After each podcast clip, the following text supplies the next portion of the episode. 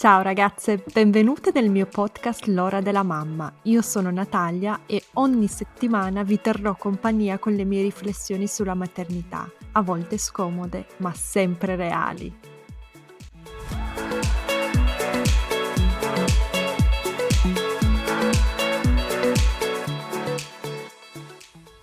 Ciao ragazze, oggi con me ho Violetta Benini, che è l'ostetrica più famosa del web italiano. Io la chiamo ostetrica, ma non è solo ostetrica, in realtà lei si fa chiamare esperta e divulvatrice. Sono due termini, immagino, inventati, giusto Violetta? Buongiorno. Buongiorno. Sì, sono due termini. Allora, divulvatrice me l'ha regalato la mia editor, cioè non la mia editor, avevo anni fa scrivevo per un sexy shop e c'era questa che si occupava di correggere i testi, eh, questa donna, e eh, che una, una, sera si chattava, non so cosa, è venuto fuori questa parola, che si sta parlando di, di divulgatori, eccetera, eccetera. Quindi poi mi ha detto te la regalo. E quindi avevo provato a iniziarla a usare, però non è che prendeva. Ha preso piede quando de- ho capito che non potevo essere l'unica divulvatrice, ma che po- dovevamo esserlo tutte. E quindi le donne a sentirsi divulvatrici, eh, a essere coinvolte, diciamo, siamo iniziate a crescere tantissimo. E tu cosa intendi per divulvatrice? Praticamente una persona, vabbè, divulgatrice o divulgatore, una persona che eh, condivide le corrette informazioni sulla salute dei genitali. Ah, bello. Perché prima, secondo te, non si, si parlava di questi temi? O qual è la novità? Allora, mh, mm,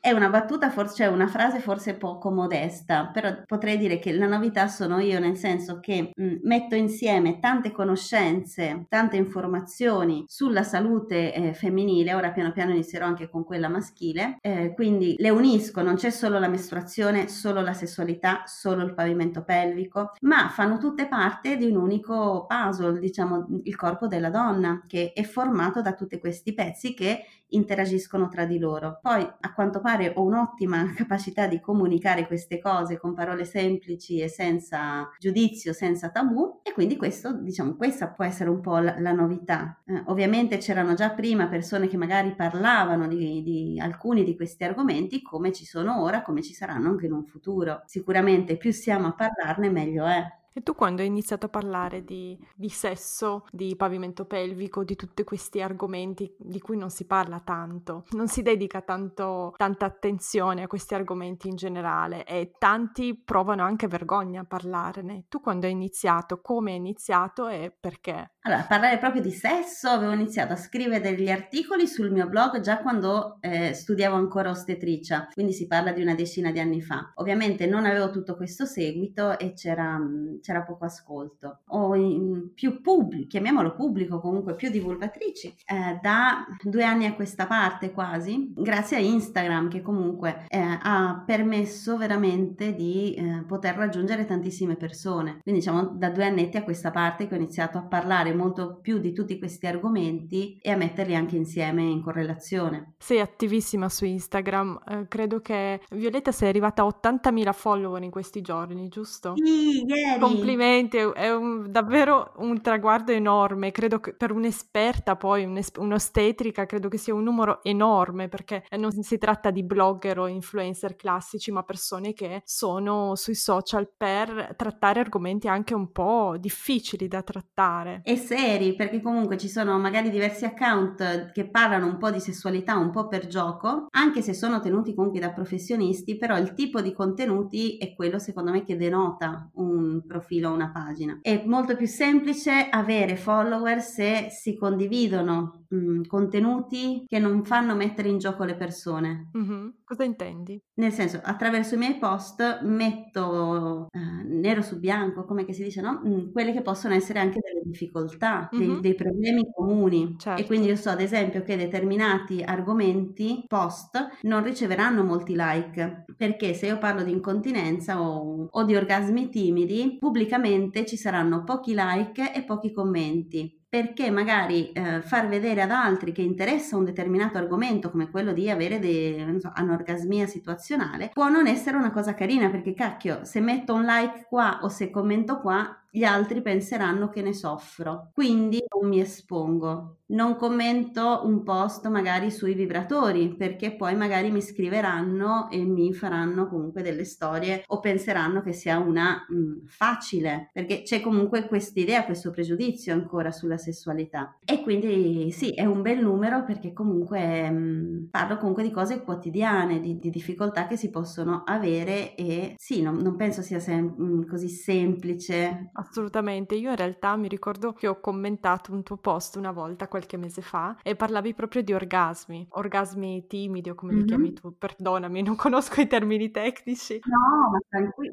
no, non, serve, non è un termine tecnico ah, questo, è il mio okay, termine. Perfetto. Il termine tecnico è anorgasmia situazionale. Io mi sono esposta un po' nei commenti um, ho detto che io prima del parto avevo tante difficoltà con l'orgasmo, ma che tutte le mie difficoltà, comunque la maggior parte, sono sparite dopo la nascita di mia figlia. Cioè la mia vita è diventata molto più complicata, ho molto meno tempo per il sesso, eccetera, ma l'orgasmo è molto più facile. Cioè adesso sto dicendo a tutte le persone che mi seguono i fatti miei, boh, spero di non pentirmene, però c'è Violetta qua ragazze, devo, devo parlarne. Comunque, e mi ricordo che avevo commentato questo post ed è stato quasi liberatorio e poi c'erano un sacco di ragazze che mi hanno anche scritto, hanno visto il mio commento, non hanno commentato sotto, ma mi hanno scritto in privato, cioè persone che non conoscevo mi dicevano ma anche per me è stato così, è stato liberatorio, sì, ed è stato bello vedere che una volta che ti esponi in realtà nessuno ti giudica, cioè nel mio caso nessuno mi ha giudicato, anche se mi avesse giudicato qualcuno, chi se ne frega, alla fine ho avuto un riscontro positivo che era molto più grande del possibile riscontro negativo e credo che i tuoi post e tutti gli argomenti che tratti anche nelle storie siano belli proprio per quello, che scioccano uh, magari una buona parte della popolazione, diciamocelo, soprattutto in Italia, ma aiutano altrettanti e questa è la magia, secondo me, del tuo lavoro e di quello che fai. Grazie. Tu cosa ricevi? Ti scrivono in privato, immagino, vero? Piuttosto che commentare. No, poi mi arrivano tantissimi feedback ringraziamenti, mi dicono da quando ti seguo che ho iniziato a fare questo o quest'altro, ho iniziato a parlare con il mio compagno, ho iniziato a sperimentare di più, vi, ho degli orgasmi più belli e questo quotidianamente, ora non sono una, cioè raramente faccio lo screenshot perché comunque ne avrei da fare tutti i giorni, non li faccio perché comunque sono cose mie e quindi raramente li pubblico, però sì, mi arrivano tantissimi ringraziamenti. Bello, ma eh, parlando del mio caso, dai, adesso mi apro proprio a tutto il mondo. Tanto io vivo in Austria, quindi mio marito non ne ascolta neanche i miei podcast, quindi figurati, non me ne frega niente. I miei parenti non... Ma anche se le ascoltasse, magari è, eh, dirà, caspita, sì, è vero, dopo il parto, non lo so, ora sto ipotizzando, poi non so che cosa ti abbia detto, però magari se ne sarà res- accorto anche lui. Sì, se ne è accorto anche lui, certo, gliel'ho anche detto, però non, non essendo, non è mai stato un argomento di cui abbiamo parlato troppo. Però a te succede che ti scrivono altre donne che hanno avuto la mia esperienza che prima del parto avessero dei problemi e dopo il parto sparissero? Non tantissime, perché purtroppo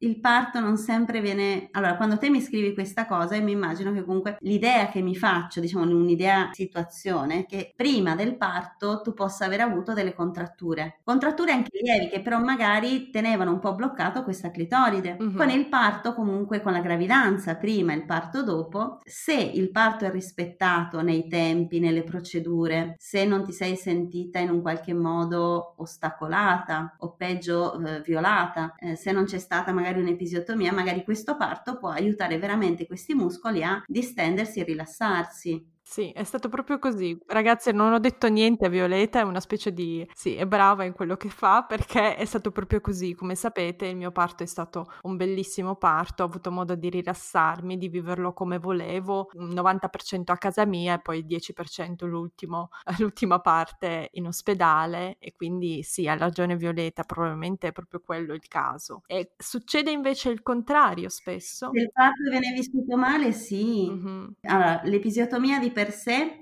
può eh, portare delle contratture nei muscoli speculari, nel senso quelli che stanno dall'altra parte, cioè se il taglio, solitamente il taglio è a sinistra perché l'operatore solitamente è destrorso e quindi tiene le forbici con la mano destra muscoli e pelle vengono tagliati sul lato sinistro della donna e spesso porta, può, va ad avere una contrattura sul lato sinistro, anche se questa cosa spesso è anche qua eh, pompata dal fatto che noi tendiamo ad avere un lato del corpo più predominante, uh-huh. quindi più attivo, come tendiamo anche a stare di più su una gamba che non sull'altra, spesso chi è destrorso tende a, stare di, a appoggiare di più il peso sulla gamba destra. Se stiamo tanto in piedi su, sulla gamba destra, che cosa succederà? Il nostro corpo non è più simmetrico, non è allineato. Quindi il bacino, il torso, per stare allineati con il mondo, si disallineano con il corpo. Per mantenere questa postura devono attivarsi asimmetricamente i muscoli e quindi parte del perineo. Ad esempio, se sto sulla gamba, se metto il peso sulla gamba destra, il perineo si contrarrà di più sul lato sinistro. Quindi qua diciamo si uniscono più cose, più fattori che poi possono portare a delle contratture non indifferenti appunto sul lato sinistro del perineo, quindi episiotomia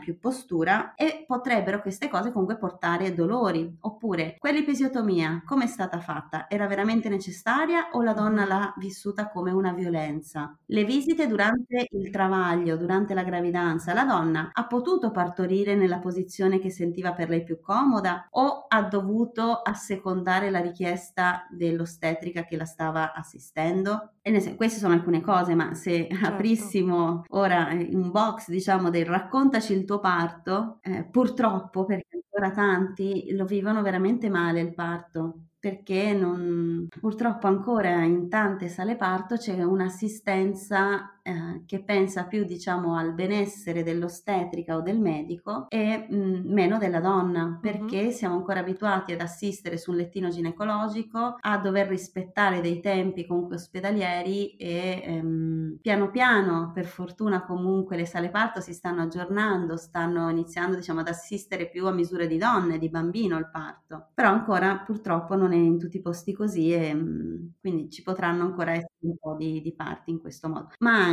se una donna comunque ha un parto che cioè, richiede un tipo di assistenza più medicalizzata perché è un bisogno urgente di salute, in quel caso comunque anche se era necessario può comunque essere vissuto male dalla donna perché magari si era fatta tutta un'altra aspettativa, che ne so, andare certo. a finire nella vasca e questo può portare comunque a vivere il parto in una maniera che diciamo eh, non, non è pronto potrebbe non essere pronta a cambiare le sue aspettative e quindi viverlo male anche se magari ha avuto un parto rispettato. Cioè le cose possono essere veramente tante. Certo, e tu ne parli? No, dovrei riprendere a parlare di gravidanza che non ho più parlato. Però quando tratti il pavimento pelvico con le tue clienti, parli di queste cose, dei parti, del vissuto. Io chiedo come, come sono stati i parti e come li hanno vissuti. È importante anche il vissuto psicologico della donna in questione. Certo, sia fisico che psicologico certo. come ad esempio anche di un'interruzione volontaria di gravidanza. Io non chiedo l'hai vissuto bene, l'hai vissuto male, io devo chiedere come lo hai vissuto perché bisogna vedere quella donna perché poi ci sono due vissuti, sempre il fisico e l'emotivo. Certo. Perché alcune magari possono viverlo benissimo, però magari l'intervento in sé è una cosa che sto notando spesso, che un intervento sull'utero, che quindi può essere un raschiamento, un, un'isterosuzione, un, um, l'applicazione della spirale a volte, anche comunque andare a toccare, una, anche l'isterosalpingografia ho avuto dei, dei feedback, eh, andare comunque a muovere, a toccare l'utero può portare dopo a un cambiamento della posizione dell'utero e della sua mobilità che possono comunque portare dei fastidi o dei dolori. Mamma mia, è un argomento davvero complicato. Perché la donna lo, lo, sa, dice se prima di questo non avevo dolori, a, ad esempio facciamo con le penetrazioni profonde e dopo questo intervento ho dolori, la donna fa presto a fare 2 più 2. Mm-hmm. Bisogna capire appunto poi i vari professionisti se ci stanno dietro, perché spesso se uno non sa trovarsi la giustificazione, comunque il perché, eh, o magari non lo aveva mai sentito prima, capita che dicano no, non è possibile. Un argomento che tratti sempre e che mi piace tantissimo è mm, quello sulle mestruazioni, che i dolori in generale durante i rapporti sessuali, durante le mestruazioni non siano mai normali, non, non debbano mai essere vissuti come una cosa normale, che invece è spinto molto dalla nostra società. Ah, prenditi un antidolorifico e starai bene. Credo che tutte siamo cresciute così. Da quando ho scoperto te ho scoperto che questo non è normale. Puoi dirmi due cosette su questa cosa? Io cerco di immaginarmi una donna ai tempi delle foreste, do, quando non aveva assorbenti, non aveva antidolorifici e doveva scappare dal predatore o comunque accudire i figli o andare proprio a, ca- a procacciarsi del cibo, come poteva fare se avesse avuto comunque delle mestruazioni dolorose a fare tutte queste cose, che se noi osserviamo gli animali, penso abbiano dolori o che siano lì mezze accasciate quando hanno le mestruazioni. Questa è una delle mie giustificazioni, però parto comunque dall'idea che eh, da me stessa che io sono, ho avuto le mestruazioni senza dolori. I dolori mi sono arrivati da grande e ho, poi a posteriori, quando oh, ora ho tutte queste conoscenze, ho messo insieme tutti i pezzi, ho capito da cosa è venuto il mio dolore. Eh, ora non ce l'ho più il dolore, sono tornata a stare. Il dolore comunque si dice che l'unico dolore sano sia quello del parto. Esiste il dolore perché eh, il corpo sta facendo dei grossi cambiamenti e anche perché deve all'inizio, la prima parte, la donna deve andare in un posto sicuro per partorire. Ok. Comunque, se è ben compensato, se, eh, se, gli ormoni che giocano il travaglio, quindi adrenalina, ossitocina ed endorfine, sono ben compensate, il dolore è accettabile, è affrontabile. Se uno di questi tre eh, ormoni, ovviamente poi gli ormoni coinvolti sono molto di più, qua, qua si fa per semplificare, se uno di questi tre non ha i valori giusti, ad esempio se ci sono poche endorfine, ovviamente la donna percepirà molto più dolore. Certo. Quindi tutti quegli altri dolori indicano che il corpo sta vivendo una situazione non sana, che qualcosa non sta bene. Eppure culturalmente sono quasi normali, in realtà mi trovo molto in- nelle tue parole, perché io ho vissuto il mio parto in maniera molto positiva e quando dico che non ho provato dolore non intendo che sia stato ah, come adesso, che non provo nessun tipo di sensazione fisica fastidiosa, ma era molto meglio di quello che mi aspettassi, che in fondo era sì, fattibile, diciamo così. Uh, durante le contrazioni ero un po' dolorante, ma tra le contrazioni stavo benissimo. È stato un bel parto senza troppo dolore, lo dico proprio senza sentirmi male, senza sentirmi in colpa nei confronti delle altre donne, però sono stata spesse volte dato della, della bugiarda. Come fai a dire una cosa del genere? I dolori del parto sono la cosa peggiore che ho mai provato e quindi mi trovo sempre a dovermi giustificare quasi del fatto che il mio dolore è stato molto più tranquillo. Non so se capisci quello che intendo. No, comprendo. Io dico, ho diverse donne che ho assistito che hanno potuto comunque viverla bene, eccetera. E mi ricordo, ridevamo tra una contrazione e l'altra ma anche diverse amiche con cui magari vabbè, le avevo dato le informazioni, avevano loro, la loro ostetrica personale, eccetera. Una mi ha detto il giorno dopo: Guarda, se non stessi stanchissima, lo rifarei domani.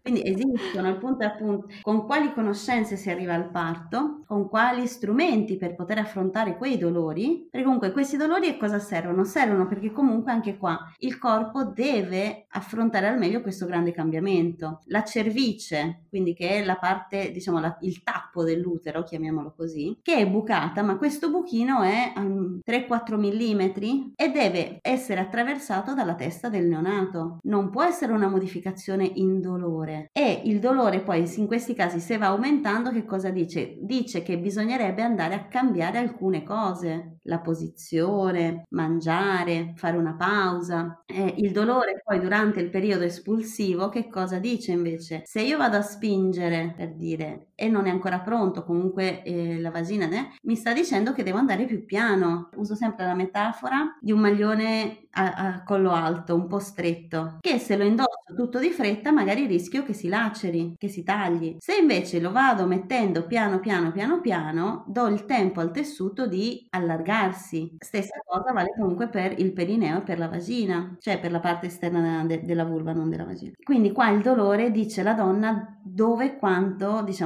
con quanta rapidità o che posizione assumere. Quindi anche qua comunque il dolore va a dare un'informazione utile alla persona, alla donna. Per quanto riguarda le mestruazioni, il dolore può derivare da eh, quello diciamo più classico, un, uno squilibrio ormonale che va ad incidere su dei muscoli che normalmente possono essere un pochino contratti, eh, muscoli e, or, ehm, e, organi che eh, potrebbero essere poco mobili e con l'arrivo delle mestruazioni, ma anche comunque nella sindrome premestruale o nell'ovulazione, in base al tipo di squilibrio, potrebbero far contrarre di più questi muscoli, far arrivare un po' meno sangue e quindi questo diciamo ehm, a causa delle, di, un, di, uno squilibrio più delle prostaglandine. E quindi questi c'è una contrattura, un blocco e tutto e va a portare dolore. Poi volendo ci si aggiunge, si può aggiungere comunque che molte donne, si dice una su dieci, possono anche soffrire di endometriosi, quindi avere dei noduli, delle cisti endometriosiche, quindi un tessuto endometriale che mensilmente sanguina e non nell'utero, fuori dall'utero, e anche questo può portare dolore. Quindi nel senso mh, mm, il dolore a mio parere andrebbe sempre indagato, che comunque le cause degli squilibri ormonali possono risiedere nell'ipofisi, nella tiroide, eh, nella quantità, diciamo, negli equilibri dell'insulina e in quelli del cortisolo. Mh-mh. E tu a chi consigli di di andare? Dal ginecologo, dall'ostetrica? Ci sono dei specialisti particolari? Allora, professionisti comunque sanitari che possono essere comunque il ginecologo, l'endocrinologo, il medico di base se forma cioè se se ha conoscenze, le ostetriche che abbiano comunque una formazione e vadano a vedere tutte queste cose. Io ovviamente come ostetrica se quando magari individuo delle cause sulla tiroide, sul cortisolo eccetera, rimando sì o sì da una da un professionista medico che vada a trattare quella cosa. Mh-mh. Però comunque, almeno da quello che ho visto, sono molto brava a trovare le cause.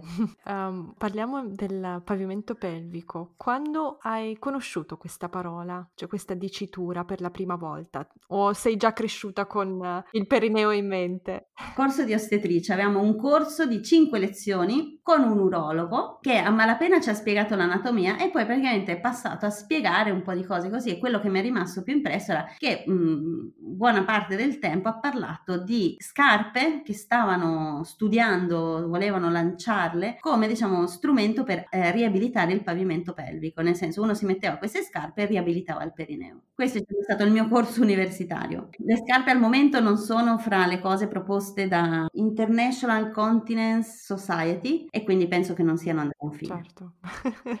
La sua idea di business non ha avuto molto successo.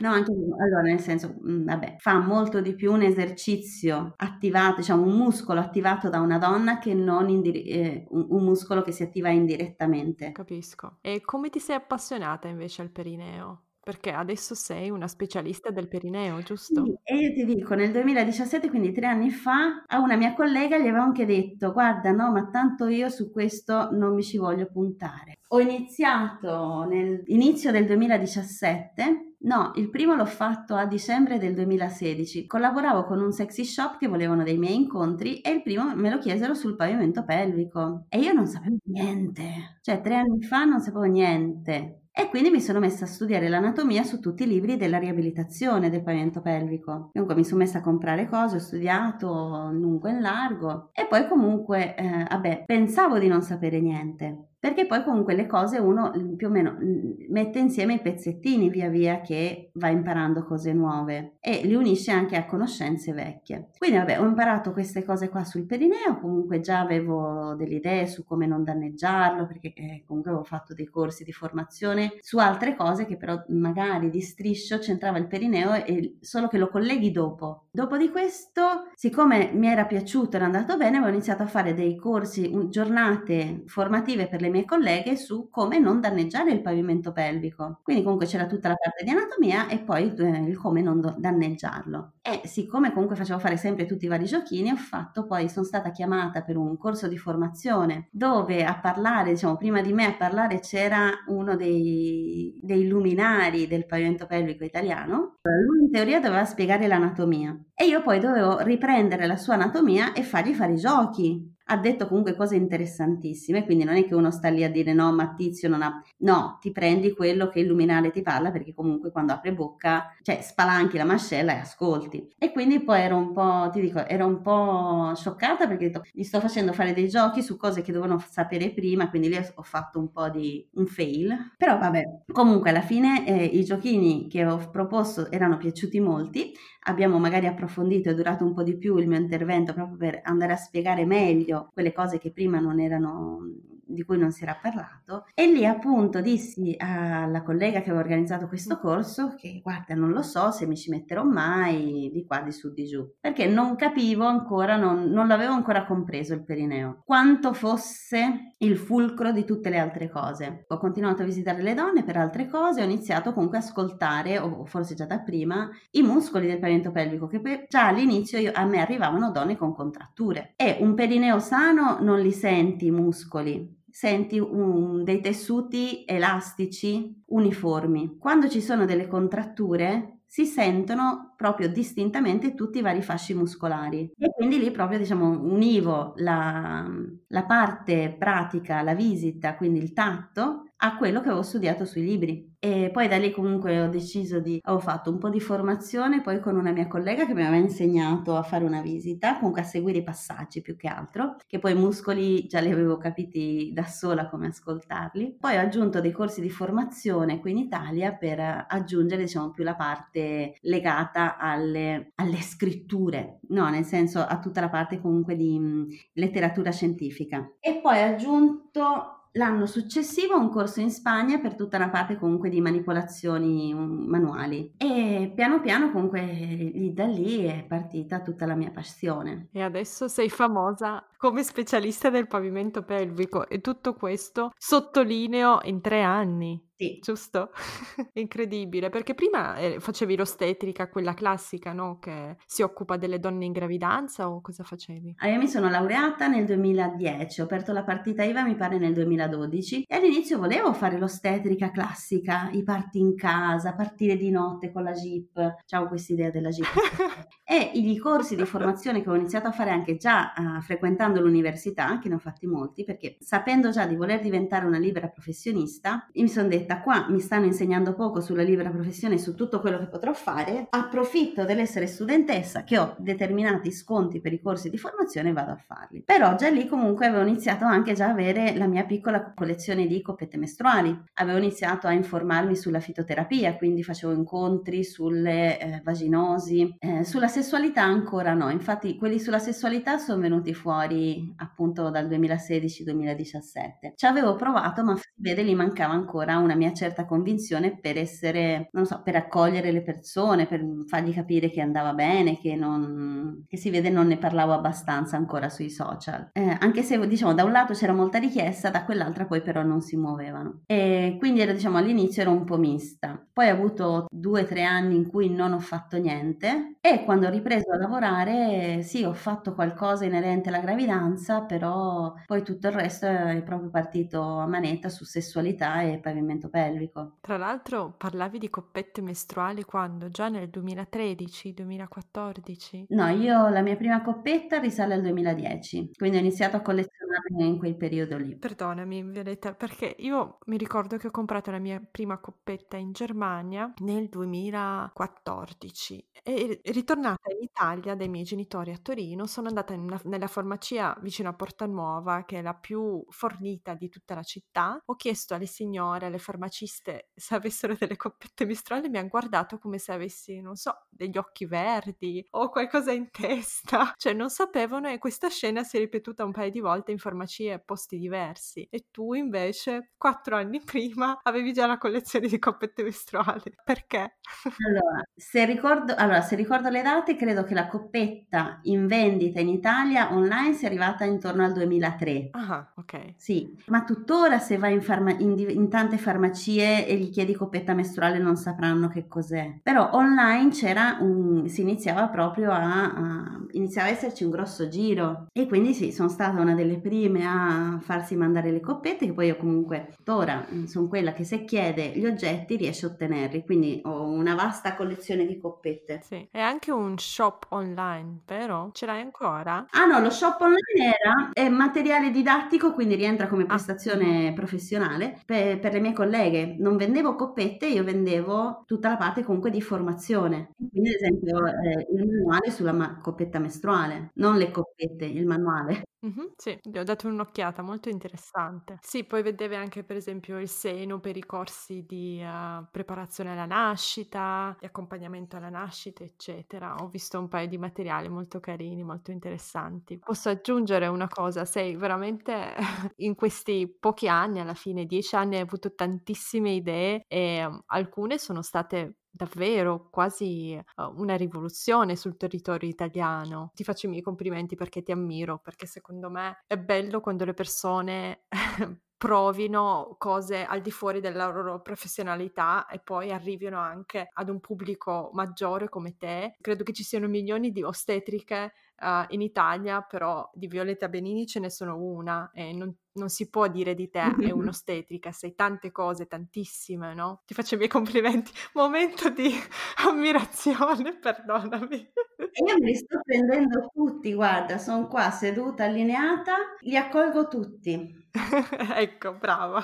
Mi piacciono le donne che sanno accettare i complimenti. Ora però parliamo del pavimento pelvico, perché le ragazze mi hanno fatto tante domande, mm-hmm. principalmente ho un, una piccola comunità di mamme che mi seguono e parliamo della maternità anche a livello psicologico, del vissuto dopo la maternità, ma qui eh, mi hanno chiesto tante cose proprio sugli esercizi per quanto riguarda il pavimento pelvico, su come prepararlo al parto. Iniziamo da quello. Quindi durante la gravidanza come si prepara al parto un pavimento pelvico? È possibile prepararlo? Intanto, torniamo alla, alla donnina in mezzo alla foresta.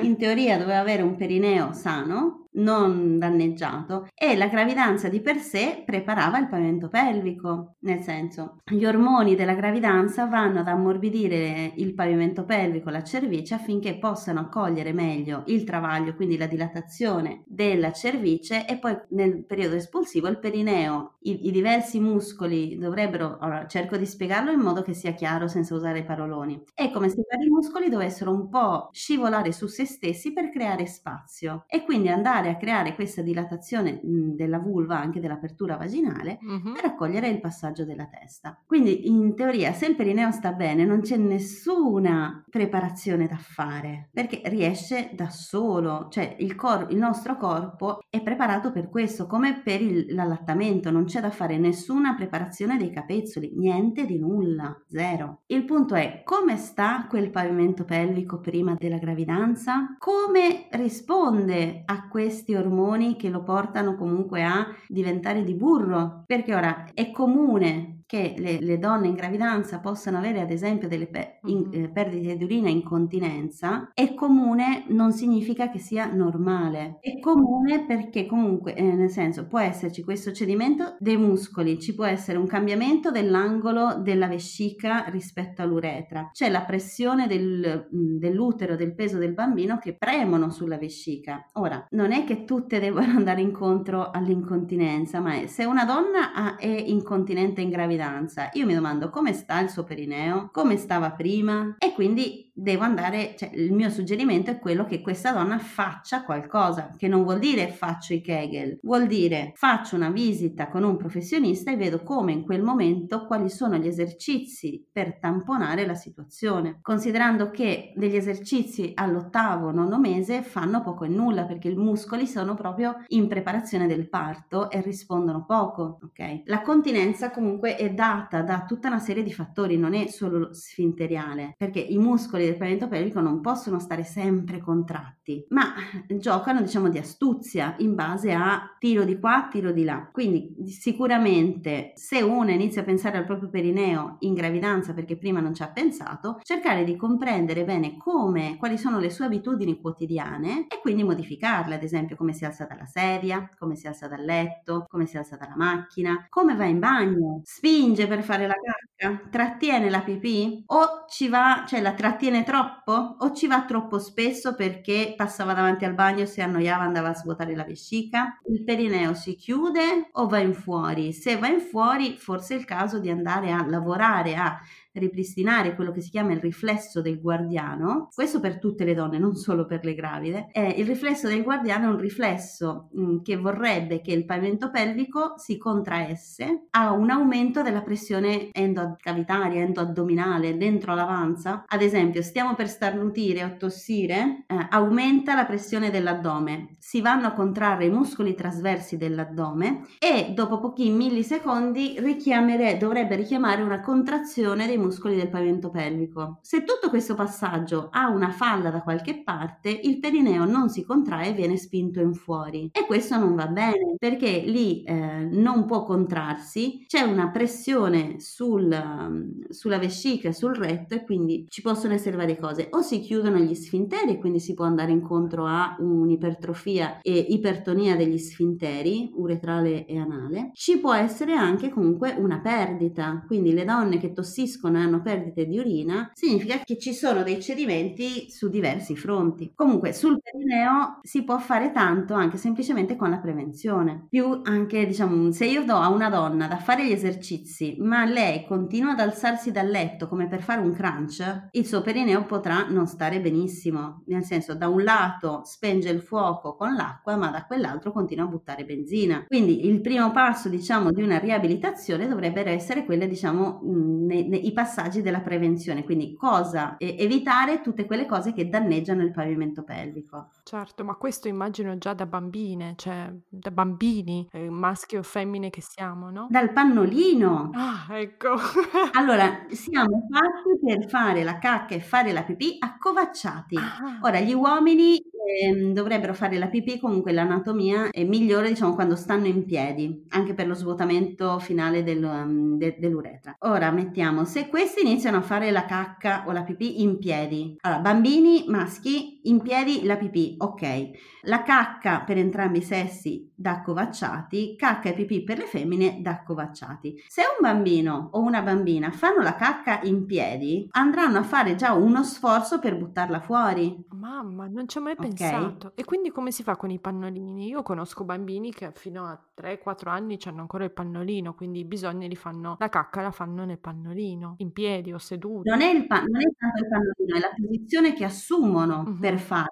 Perché alcuni li vecchi che sono accovacciati anche col pannolino, altri magari che hanno preso l'abitudine a farla in piedi, che poi la situazione può anche peggiorare con l'introduzione di alimenti solidi, perché le feci si fanno un pochino più solide, mm, ma anche diciamo dal vasino. Ora, il vasino classico appoggiato per terra va benissimo perché comunque stanno praticamente accovacciati, no? Un'altra criticità è quando dal vasino passano alla tazza, al VC, sì. con il riduttore o peggio senza, che finiscono in questo buco con le gambe a penzoloni e per fare i loro bisognini spesso spingono ma peggio ancora, falla tutta, spingi per bene. La tipica frase di tutte le mamme, di tutti i genitori durante lo spannolimento. Quando non si deve spingere perché c'è tutto il sistema simpatico e parasimpatico che sono diciamo complementari. Quando diciamo uno rilassa l'altro spinge via dicendo che per svuotare comunque, ah, prendiamo la vescica, c'è una fase in cui viene chiuso il rubinetto, quindi lo, lo sfintere vescicale interno, mentre la vescica vescica è in uno stato di rilassamento affinché si possa riempire e dilatare. Quando la vescica raggiunge la sua pienezza, il, lo sfintere interno si apre e manda il segnale a quello inter- allo sfintere vescicale esterno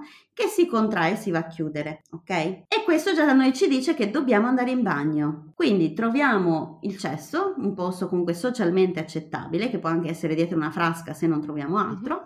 E quindi quando decidiamo che è il momento giusto, inconsapevolmente praticamente, però è una scelta consapevole, diamo l'apertura allo sfintere vescicale esterno. E qua si va ad attivare eh, il sistema nervoso autonomo che schiaccia la vescica, cioè da un lato apre lo sfintere ma da quell'altro schiaccia la vescica. Ora, se noi per pipì o cacca ci sediamo e andiamo a spingere prima o dopo, quando gli sfinteri sono ancora chiusi li andiamo a forzare, quindi anche qua stiamo comunque rischiando di portare comunque una disfunzione. Ti torna? Certo, sì, sì, sì, ho capito benissimo, ma quindi per le mamme che stanno attraversando adesso in quarantena il periodo dello spannolinamento, fra un po' sarà anche estate, quindi mm-hmm. che cosa le consiglio? Che il vasino, quindi il vasino va bene, giusto? Allora, mimare il più possibile la posizione accovacciati, non dire spingi, spingi, ma è senti lo stimolo, ok, prova a sederti e vediamo se esce fuori da sola. Mm-hmm, ok. E per quando sono sul water? Su... Allora, se rischiano di finire dentro la tazza, di usare un riduttore e poi di mettergli un rialzino molto più alto rispetto a quelli degli adulti, quindi mimare sempre la posizione accovacciati. Quindi piedini appoggiati, loro seduti comodi per bene, affinché non ci siano comunque tensioni né delle gambe né dell'addome per poter stare comunque in equilibrio. Questa mi suona veramente nuova, grazie Violetta.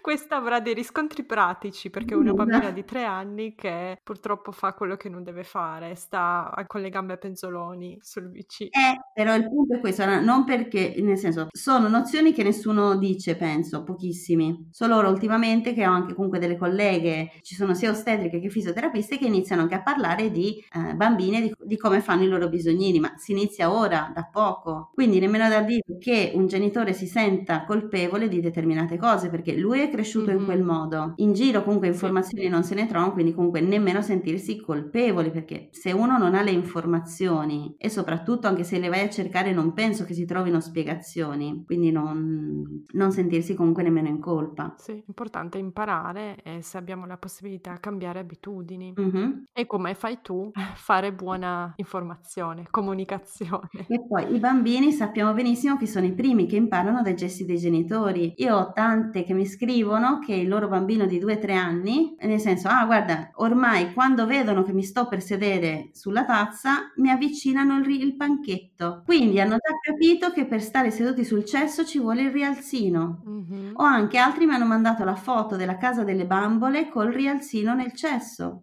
non ci credo.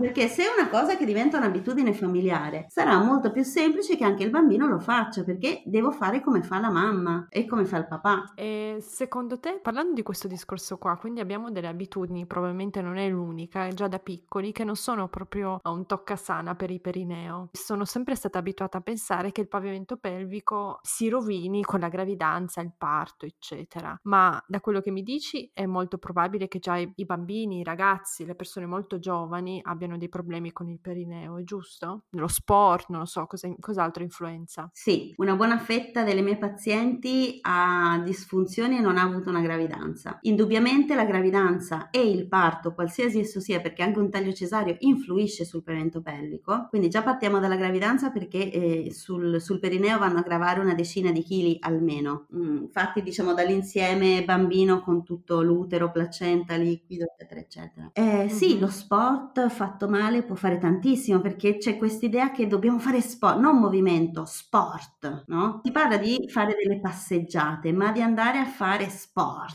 palestra, cose ad alto impatto, questi bambini che fanno 3, 5, non so quanti sport facciano a testa, però eh, ne fanno comunque tantissimi. La danza classica. Ah no, ma tanto l'ho fatta solo da piccina, sai, dai 3 ai 6 anni, quando magari una sta, cioè avrebbe ancora uno, una buona postura data dal suo istinto, nel senso prima che di vedere i genitori e di apprendere quelle cattive abitudini, vanno a fare sta danza classica che comunque porta a tutta una serie di contratture non indifferenti e delle posture falsate che non sono effettivamente quelle vere di un corpo. Questa è un'informazione interessante, non l'ho mai sentita, cioè sul tuo profilo forse qualche volta. Però basti pensare come, allora una bambina di tre anni mi ha detto come si alza lei quando è a terra e deve venire su. Eh, devo, devo... No, pensati, dal letto come si alza? Si appoggia sulle braccia, sulle mani. Si mette un po' a carponi, vero? Sì. Uh-huh. Tra un po' noterai che se te continui ad alzarti su facendo diciamo l'addominale, quindi tirando sulla schiena, piano piano inizierà anche lei a fare in questo modo. Ma non perché sia più comodo per lei, ma perché ti, ti osserva e ti copia. Il modo per lei più comodo e meno dispendioso di energie e diciamo per danneggiare meno il suo corpo è fare come fa lei. Tutti ci dovremmo tirare su in quel modo. Allora, magari dal letto ci giriamo per bene tutti su un fianco e poi da lì con le braccia basculiamo per diciamo, tirarci su dal fianco. Tu ti alzi così quindi? Io sì. Ah, io no, purtroppo. Eh, però lì non è solo il perineo, lì ne, cioè, si va a lavorare comunque a, a, trattare bene anche la schiena e anche l'addome. Tirarsi su facendo, diciamo, un crunch a una gravida e a una che ha partorito da poco non fa bene, anche, diciamo, in una visione di salute dei muscoli addominali anche se ci fosse una piccola diastasi, una grande diastasi. Mm-hmm. E quindi una donna in gravidanza, magari nel terzo trimestre, come si deve alzare? Sempre quella posizione lì che ti stavi descrivendo, no? Girarsi. Ruotoli sul fianco, perché poi anche la posizione in cui stanno meglio, perché già spesso si ritrovano a dormire sul fianco. Una gravida con 10 kg sulla panza non è che si tira bene facendo un crunch. E lì è più forte il corpo che le dice come tirarsi su, ok? Il punto è che dopo se ne dimentica. Quelle che magari già lo facevano, dice no, perché ho imparato quando mi hanno fatto questo intervento di qua, di su, di giù. Perché comunque appunto non è solo una questione di prevenzione del pavimento pelvico, ma di tante altre strutture del corpo, tra cui la schiena. Tirarsi su in quel modo attiva tutta una serie di muscoli, comunque per, per farlo, perché richiede un dispendio energetico e muscolare non indifferente, cioè provate ad alzarvi, cioè girare proprio per bene sul fianco e poi a tirarvi su sul fianco, noterete la differenza. Ci vorrà del tempo per inglobare la nuova abitudine, ma è fattibile. Ma queste cose chi le insegna? Cioè da che specialisti le insegni? Quali film, quali libri? Cosa consigli di, di leggere, guardare, oltre al tuo profilo su Instagram, che vi ricordo è Violetta Benini, se non la conoscete? Non so cosa ci sia di libri che vi insegnano queste cose. Che ho un po' di libri sul pavimento pelvico, ma non mi pare che ci siano queste cose, purtroppo. Quindi non fa parte ancora della comunicazione, delle informazioni base. Allora, sì, no, c'è il mio profilo, poi ci sono alcuni profili di alcune ostetriche che fanno riabilitazione, ancora poche fisioterapiste, perché libri comunque c'è ancora un buco editoriale su questa cosa. Datemi tempo fra due anni. Aspettiamo il libro. No, prima c'è un altro titolo. Ah, ecco, non vedo l'ora, io lo acquisto.